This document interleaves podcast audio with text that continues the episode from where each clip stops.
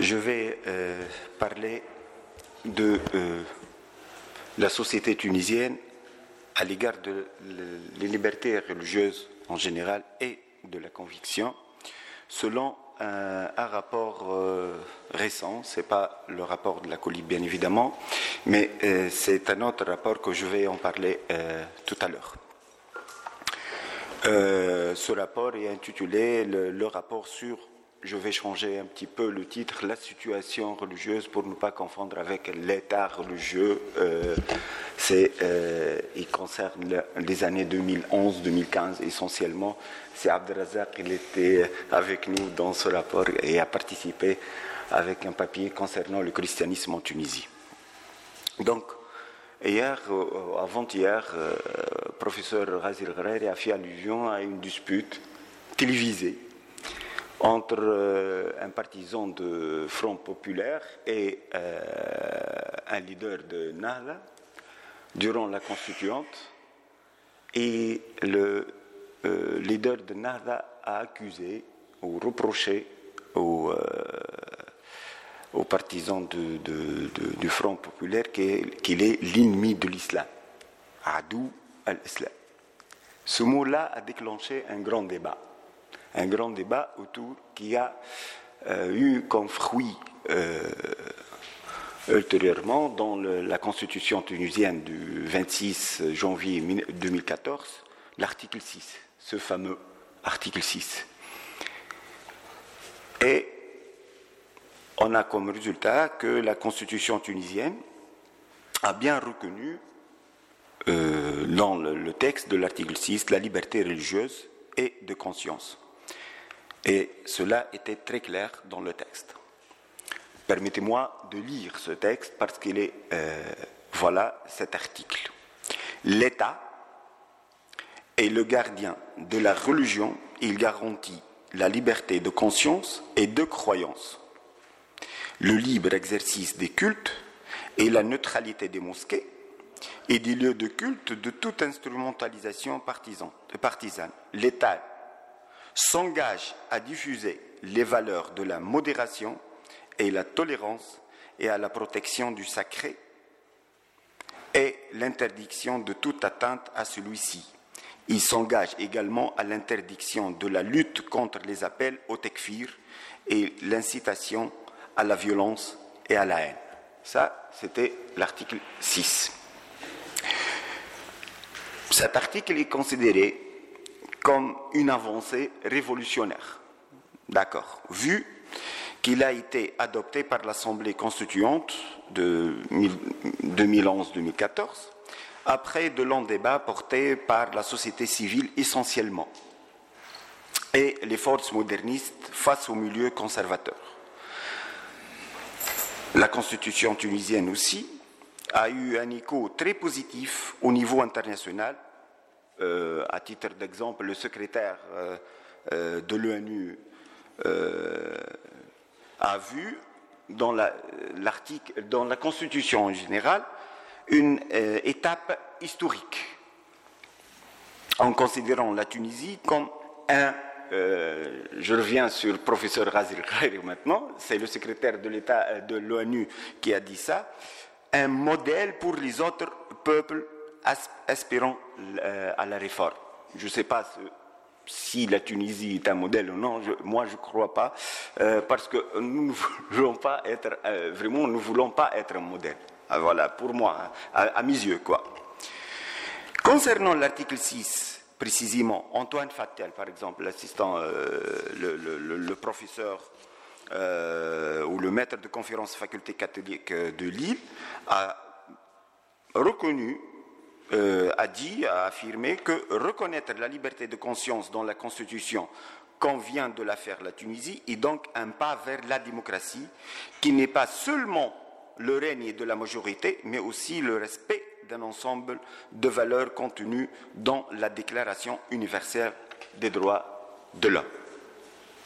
Et aussi, il a ajouté, ce qui a réussi la Tunisie peut augurer une, euh, une percée dans le reste du monde musulman, on revient euh, à la question du modèle, plaise à Dieu qu'il soit contagieux.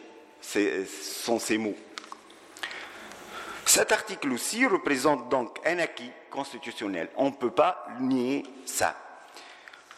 Sur euh, le chemin de consolidation des droits de l'homme, de la démocratie et même euh, euh, le sécularisme et même, je peux le dire, la laïcité aussi. Mais plusieurs juristes aussi, des défenseurs de droits de l'homme, ont montré une ambiguïté dans cet article et même des contradictions concernant euh, protection de sacré, euh, comment, euh, qu'est-ce que le sacré aussi dans, cet article.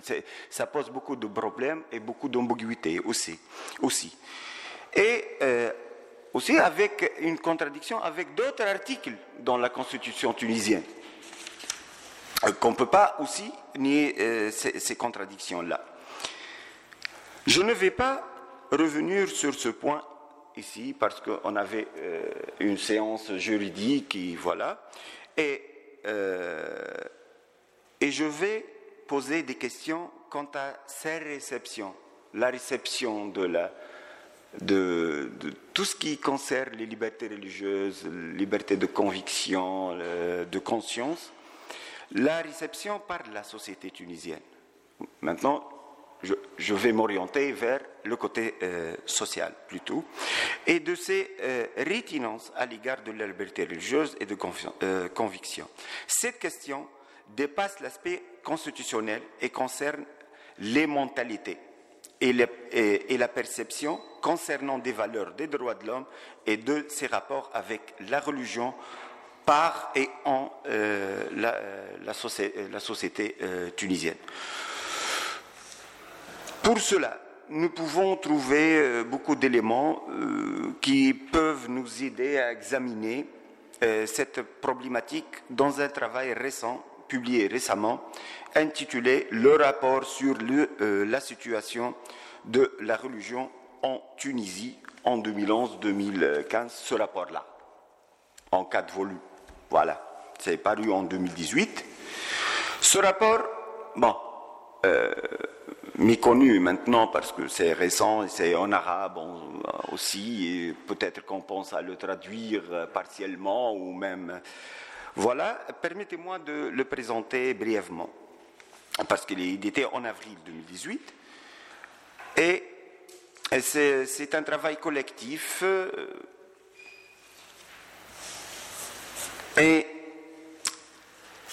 essentiellement mené par une conscience profonde de quelques euh, universitaires tunisiens, essentiellement, qui ont décidé de voir l'état du lieu, du fait religieux et de la religiosité dans la société tunisienne durant les cinq euh, années 2011-2015. Et cette conscience est intérieure, bien évidemment, mais elle est devenue cruciale après tout ce que la Tunisie a vécu pendant les discussions autour de la nouvelle constitution et ce que la société tunisienne a connu en relation avec la violence, le terrorisme, le combat pour, euh, et contre les libertés, les débats autour de l'identité, où c'est fondamental. Le rapport paru en quatre euh, volumes comporte une partie analytique en trois volumes et les trois premiers volumes comportent 25 contributions touchant à six niveaux. le niveau institutionnel, on a parlé de ministère des Affaires religieuses, les mosquées par exemple. Le niveau de, l'éducation, l'enseignement est euh, médiatique.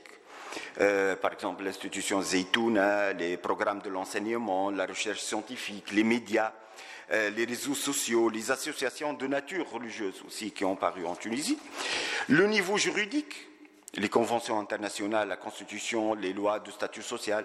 le niveau politique, les partis politico-religieux, les partis euh, politiques aussi. Le niveau social, euh, euh, les syndicats des étudiants universitaires, la femme, les syndicats religieux. Le niveau, parce qu'on a des syndicats religieux, Alessandro, comme les, syndicats des imams par exemple.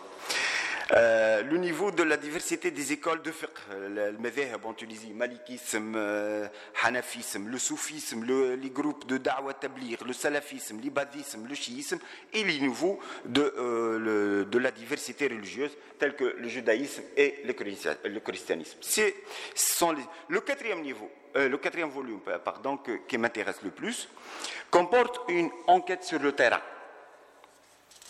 et une analyse des données statistiques munies par, euh, sur euh, un échantillon de 1800 familles tunisiennes qui représentent toutes les religions de la Tunisie en prenant euh, considération de cinq variables, l'âge, le sexe, l'état civil, le niveau de l'enseignement et le travail.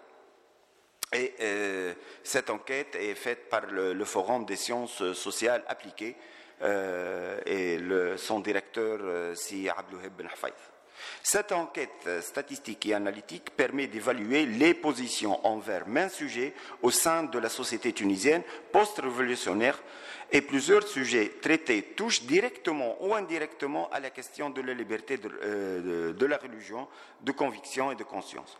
Nous pensons que les résultats d'une telle étude peuvent être exploités pour mieux comprendre la perception de la société tunisienne sur ce plan. Je vais me contenter, essayer de quelques chiffres pour les commenter. Et de quelques remarques à partir de euh, ces statistiques-là. La première question, par exemple, que je vais... Euh, une question a été posée. Qu'entendez-vous par liberté de croyance? Les réponses étaient comme suit, dans un ordre décroissant selon les pourcentages. Certaines, la, plupart, disent que euh, euh, liberté de, euh, croyance, c'est croire en ce qu'il veut. Quelqu'un croit ce qu'il veut. Deuxième réponse, c'est le respect des croyances des autres. Voilà. La troisième réponse était la liberté de changer la croyance. Quatrièmement, la liberté de l'incroyance. Mais il faut voir euh, l'écart entre liberté de changer de, de la croyance, liberté de l'incroyance. C'est vraiment l'écart est très loin, très élevé. Voilà. À mes yeux, on peut constater d'après la fréquence des réponses que la société tunisienne tend vers le respect des croyances, plutôt que l'acceptation de la liberté de changer la croyance, ou bien l'acceptation de l'incroyance elle-même. Voilà. Sur cette constatation, on peut euh, déduire, euh, je résume mes idées un petit peu, qu'il y a une certaine hiérarchie relative à l'échelle des valeurs en premier lieu, on trouve le respect, puis la liberté. Et enfin, la liberté de changer de croyance. Et on peut tirer là-dessus une deuxième déduction qu'on peut résumer dans le fait que euh, nous ne pouvons pas dire que la société tunisienne reste au, niveau, euh, reste au niveau de la liberté de croyance, mais elle n'a pas passé vraiment au niveau de la liberté de conscience.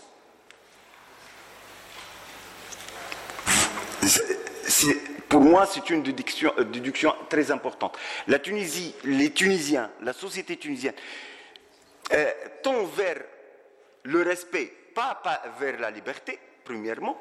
La deuxième, elle euh, tend vers la liberté de croyance, mais pas de euh, conscience, parce que la liberté, euh, la liberté, de conscience permet de changer, par exemple, la religion. Les Tunisiens n'acceptent pas ça. Et on a des statistiques qui confirment cette déduction. Et enfin, pardon. Parce que, enfin, la liberté de conscience, englobe aussi la liberté de changer la croyance ou euh, la nier complètement. Hein. Cette deuxième déduction peut être confirmée si on voit qu'une autre question était posée sur le contenu, le contenu de l'article 6. On a remarqué que la majorité écrasante de la société tunisienne ne sait pas le contenu de l'article 6 de la Constitution tunisienne. En lisant, par exemple, le contenu, comme il est écrit dans la Constitution, la position ne change pas pratiquement euh, en, comparant avec la, première question. Le problème se pose quand on explique l'article 6, quand on explique au dialecte tunisien, pour tout le monde, comme ça, en disant que la liberté de conscience veut dire croire ou ne pas croire. Et veut dire aussi qu'on peut changer de religion. Là, les réponses changent complètement. Et on a d'autres statistiques. Et le pourcentage de refus monte d'une manière remarquable. Parce que la liberté de conscience, comme elle est écrite dans la Constitution, elle, n'est pas bien saisie ou euh, comprise par la société. Elle, euh, elle, le confond avec la liberté de croyance. Et, euh, et, ça, ça cause un vrai problème. Donc, il est bien clair que le Tunisien en général ne connaît pas que veut dire la notion de liberté de conscience exactement, mais aussi, deuxièmement, il comprend que le mot croyance, ça c'est une autre idée. Quand on lit le mot religion dans la constitution tunisienne, ou bien croyance, ou bien culte, ça réfère toujours au champ islamique. Et ça, c'est fondamental. Quand, on dit, par exemple, euh, à un Tunisien, euh, dit, euh, liberté de religion, il ne voit pas que la religion, c'est toute religion. Non, il comprend que religion égale islam. Et ça, ça influe beaucoup l'opinion euh, publique euh, en général. Pour cette raison, il, accepte euh, en, première intention ce qu'on appelle la liberté de conscience ou liberté de, croyance, parce qu'il entend par religion islam culte, c'est-à-dire le culte islamique. Ce n'est pas d'autres cultes. Voilà. Sur cette base, je pense qu'il faut nuancer les résultats qui montrent par exemple que 89% des Tunisiens acceptent la liberté de pratiquer les cultes religieux, parce qu'ils entendent par culte religieux culte islamique. C'est voilà. Sur un autre plan, euh, qui touche essentiellement la position envers la diversité religieuse, une question a été posée comme suit comment vous vous identifiez religieusement Les réponses étaient comme suit. 75,5% des Tunisiens disent qu'ils sont musulmans. Point. C'est tout. Ils sont musulmans et c'est tout. 20,7% disent qu'ils sont musulmans sunnites. 3,4% disent qu'ils sont musulmans par culture. 0,1% ensemble disent qu'ils sont soit ibadites ou salafistes ou hanafites ou incroyants. Voilà. Nous pouvons ici remarquer les limites de l'appartenance sectaire chez les Tunisiens. Ils ne s'identifient pas généralement euh, à sunnisme ou chiisme ou euh, ibadisme. Non. Mais cela ne veut pas dire automatiquement l'acceptation des autres médias. Ça veut... À titre d'exemple, les Tunisiens à 50,2% acceptent qu'il y a des chiites, acceptent, acceptent qu'il y a des chiites dans la société tunisienne. Mais ils refusent à 62,2% qu'un sunnite se convertit au chiisme. Donc, euh, il faut, pas, comparer les résultats ensemble. Dans les totalités, il ne faut pas être trop optimiste hein, sur ce plan. -là. L'acceptation des ibadites est plus élevée, c'est à 53%. En fait, la position envers le chiisme est remarquable dans la société tunisienne. Une question, par exemple, a été posée dans ce sens. Qu'est-ce que vous pensez d'un Tunisien chiite? 40,7%, ils ont dit que ça ne me regarde pas, c'est une liberté individuelle et tout ça, personnelle. 9,5% trouvent cela normal. Mais 26,6% euh, disent que hmm, j'ai pas trouvé Estenkiru. C'est, euh, c'est vraiment, je l'aime pas. je condamne. C'est pas acceptable. Voilà, voilà, ça dérange. Euh, mais 22,6% disent que c'est alertant. Alertant. C'est, c'est, vraiment, ça porte à voilà, avoir des, des doutes comme ça. Et 1% trouve que c'est dangereux. Mais le problème qui se pose, et pourquoi Pourquoi cette position envers le schisme Est-ce que le refus est basé sur une connaissance du schisme Non Je dis un nom comme ça à faire. Les réponses des Tunisiens montrent bien qu'ils ne connaissent pas le schisme. Ils connaissent que deux ou trois choses euh, qui, est dans les, médias, au niveau politique, euh, parce que c'est l'Iran, Hezbollah, tout ça, qui sont des chiites, ou le régime euh, a bien montré Jean-Jacques qu'il n'est pas vraiment chiite ou alaouite, ou ils connaissent que Ashura et le, sang et tout ça, donc ils, n'aiment pas ça. Mais ce, n'est pas basé sur des bases vraiment dogmatiques ou religieuses. Et c'est avéré, donc, euh, et, aussi, et, les Tunisiens euh, ont l'idée que les chiites, euh, ils font que insulter les compagnons de Mohammed. Voilà, donc c'est une raison fondamentale pour qu'ils n'aiment pas les, chiites. Et c'est avéré que la position négative du chiisme n'est que le résultat de ce que les imams d'orthodoxie sunnite surtout diffusent et surtout, la position euh, est forgée sous l'influence des médias qui sont contre l'Iran, le régime syrien et tout ça. Je pense que la position est influencée par la politique et les médias plutôt, plutôt que l'appartenance sectaire ou religieuse. Cette remarque est comparable, par exemple, à la position. Ah, euh, cinq minutes, je vais conclure. Euh, à la position de la société tunisienne envers le judaïsme et le christianisme. Je vais euh, me contenter de, voir quelques. Par exemple, une question autour du christianisme qui porte sur la vie concernant qu'un Tunisien soit chrétien, par exemple. 41,7% disent que c'est une liberté personnelle, mais 20, si on la compare au judaïsme, par exemple, 33,8% seulement disent que c'est une euh, liberté euh, personnelle. 13,1 euh, ou plutôt 13,1 pensent que c'est normal. Le judaïsme, c'est 11,6% qui trouvent que c'est normal.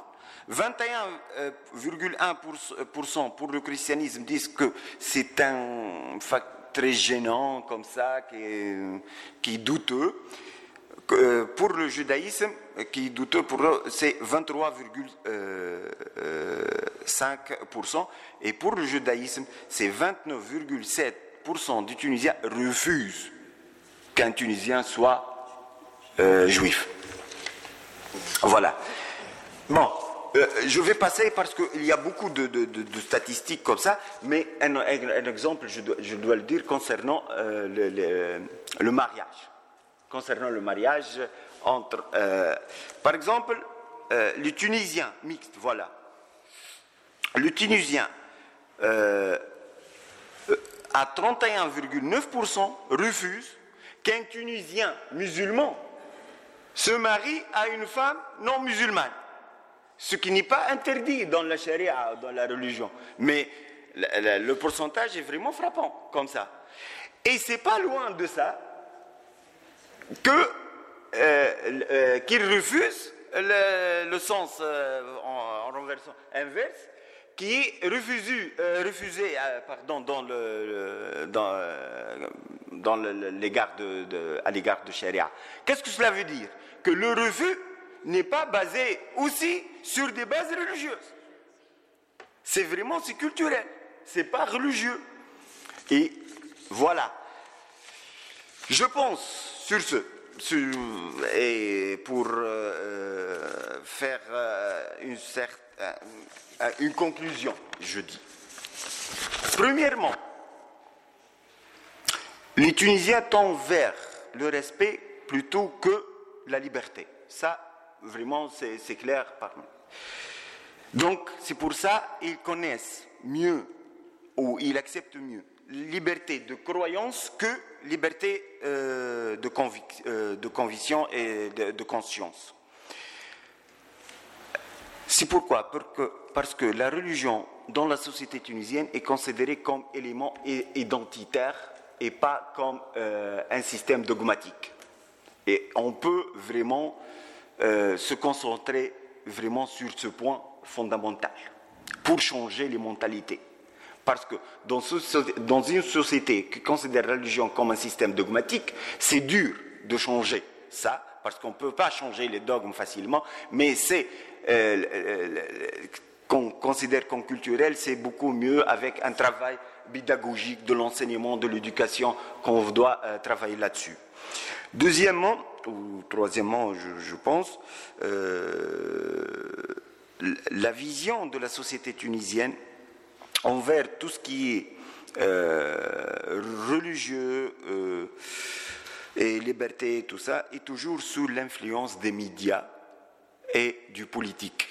Il n'est pas euh, vraiment basé sur des convictions euh, euh, personnelles et des convictions religieuses dures comme ça, mais c'est l'influence, par exemple, durant la guerre 2006, 2006 au Liban, ici, en Tunisie, Nasrallah était un leader, comme ça, voilà. Mais après, euh, devenu euh, un chiite n'est pas un leader pour qui combat et tout ça. Non, c'est vraiment c'est euh, les, opinions changent selon les circonstances et, c'est un deuxième facteur qu'on peut, qu'on peut l'exploiter pour faire ce travail. Ce travail doit se faire sur deux deux plans, à mon avis. C'est un défi de l'éducation, des programmes de l'éducation euh, et aussi dans les médias.